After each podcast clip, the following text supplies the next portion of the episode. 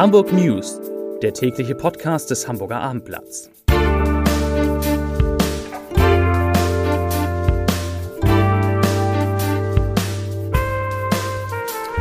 Herzlich willkommen in einer neuen Podcast-Woche mit dem Hamburger Abendblatt. Mein Name ist Lars Heider und heute geht es um die Impfung gegen Corona, die zum Glück immer leichter in unserer Stadt zu bekommen sind. Weitere Themen, die Infektionszahlen in Hamburg sinken, die Bürger halten die Ausgangssperre vorbildlich ein und Bad Segeberg muss die Karl-May-Spiele erneut absagen. Dazu gleich mehr. Zunächst aber wie immer die Top 3, die drei meistgelesenen Themen und Texte auf abendblatt.de. Auf Platz 3, schwerer Unfall mit Linienbus auf der Langhorner Chaussee. Auf Platz 2, Impfstart bei den Hausärzten, klare Ansagen für Patienten. Und auf Platz 1, mit kuriosen Ausreden Start der Ausgangssperre in Hamburg. Es wird offenbar leichter, einen Impftermin gegen das Coronavirus in Hamburg zu bekommen.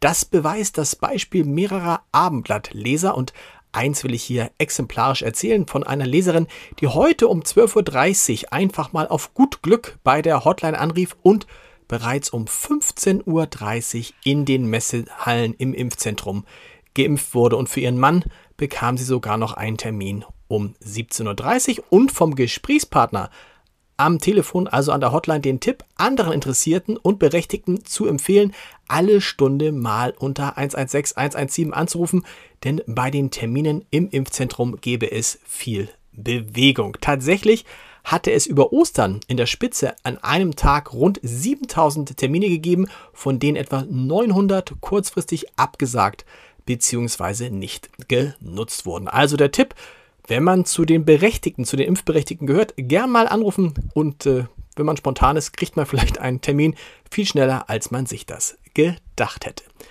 Die Hausärzte, die werden morgen am Mittwoch mit den Corona-Impfungen in ihren Praxen beginnen. Von den 940.000 Impfdosen, die dafür in dieser Woche deutschlandweit zur Verfügung stehen, werden schätzungsweise 20.000 auf Hamburg entfallen. Das sagte der Vorstandsvorsitzende der Kassenärztlichen Vereinigung Hamburg, Walter Plassmann, heute. Wie viele der 1200 Hamburger Hausarztpraxen sich an der Aktion beteiligen, das könne niemand sagen.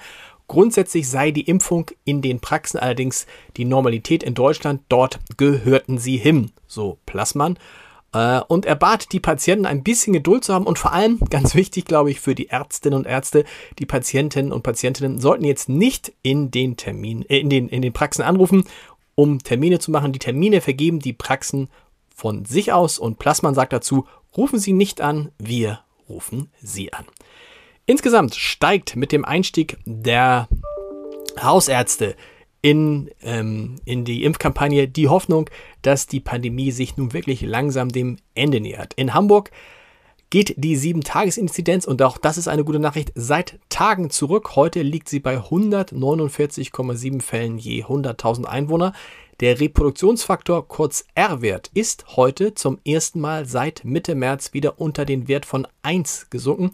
Er steht jetzt für Hamburg bei 0,95. Ob das jetzt an den Feiertagen oder daran liegt, dass die Hamburger den Ernst der Lage erkannt haben, das muss und das wird sich in dieser Woche herausstellen. Immerhin, an Ostern hätten sich die Menschen auf jeden Fall vorbildlich verhalten und die Ausgangssperren eingehalten. Das sagte heute Hamburgs Innensenator Andi Grote und schien selbst so ein bisschen von der Konsequenz der Bürgerinnen und Bürger überrascht. Ich zitiere nochmal an die Grote, den Innensenator.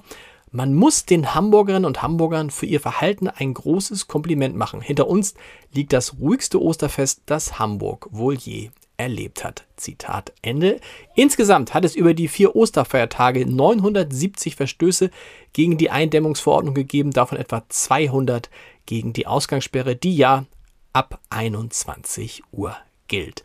Das Soweit erstmal zu Corona. Der Schriftzug wir alle für 1,5 Grad, den die Klimaaktivisten von Fridays for Future vor etwa zwei Wochen auf die Mönckebergstraße gemalt haben, der soll dort bleiben. So wünschen es sich zumindest die jungen Umweltschützer und Umweltschützerinnen und sammeln dafür jetzt Unterstützung in Wirtschaft und Politik.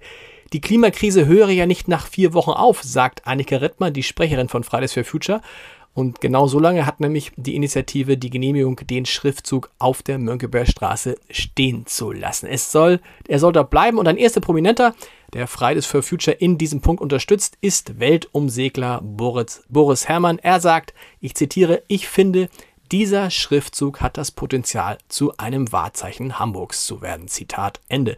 Zum einen würde er, also der Schriftzug, zu der verkehrsberuhigten Mönckebergstraße passen, auf der er steht, und zum anderen zu einer Stadt wie Hamburg, die sich klar zu den Klimazielen von Paris bekannt habe. Winnetous Rückkehr an den Kalkberg in Bad Segeberg muss um ein weiteres Jahr verschoben werden. Die Karl-May-Spiele fallen auch in diesem Jahr wegen der Corona-Pandemie aus. Das bereits für die Saison 2020 geplante Stück Der Ölprinz kann jetzt erst 2022 Premiere feiern. Das hat die Kalkberg GmbH heute mitgeteilt. Das Risiko, es doch in diesem Sommer zu probieren, was man gehofft hatte, sei zu groß. Die Impfungen kämen für diese Saison zu spät. Das ist wirklich schade. Einen schweren Verkehrsunfall hat es heute Vormittag auf der Langenhorner Chaussee gegeben. Nach Abendblattinformation ist eine Frau gegen 11.52 Uhr mit ihrem Wagen auf einen Linienbus aufgefahren. Die Autofahrerin war zunächst nicht ansprechbar, sie wurde in ein Krankenhaus gebracht. Der Busfahrer klagte über Schmerzen im Rücken. Nach Abendblattinformation sind die 28 Fahrgäste des Linienbusses unverletzt geblieben. Die Straße wurde rund um den Unfallort in beiden Richtungen bis etwa 13.30 Uhr gesperrt. Und natürlich habe ich wie immer einen Podcast-Tipp des Tages für Sie, für, für Sie, nämlich heute ist Dienstag und das ist immer ein, der Tag für Entscheider treffen Heider. Und diesmal habe ich mit Reinhild Fürstenberg gesprochen. Sie ist eine der Pionierinnen, wenn es um das geht, was wir heute als Burnout oder Work-Life-Balance bezeichnen. Reinhild Fürstenberg hat nämlich vor gut 30 Jahren das nach ihr und ihrem Mann benannte Institut gegründet, das Fürstenberg-Institut, das sich für Unternehmen um die seelische Gesundheit ihrer Mitarbeiterinnen und Mitarbeiter kümmert. Und darüber haben wir gesprochen, genauso wie über psychische Probleme, die irgendwann jeden Arbeitnehmer mal treffen, über eine einfache Regel, wie man diese erkennt und natürlich haben wir über die Sehnsucht vieler Menschen nach ihrem Büro gesprochen. Hören Sie mal rein unter www.abendblatt.de slash podcast und wir hören uns morgen wieder mit den Hamburg News um 17 Uhr. Bis dahin. Tschüss.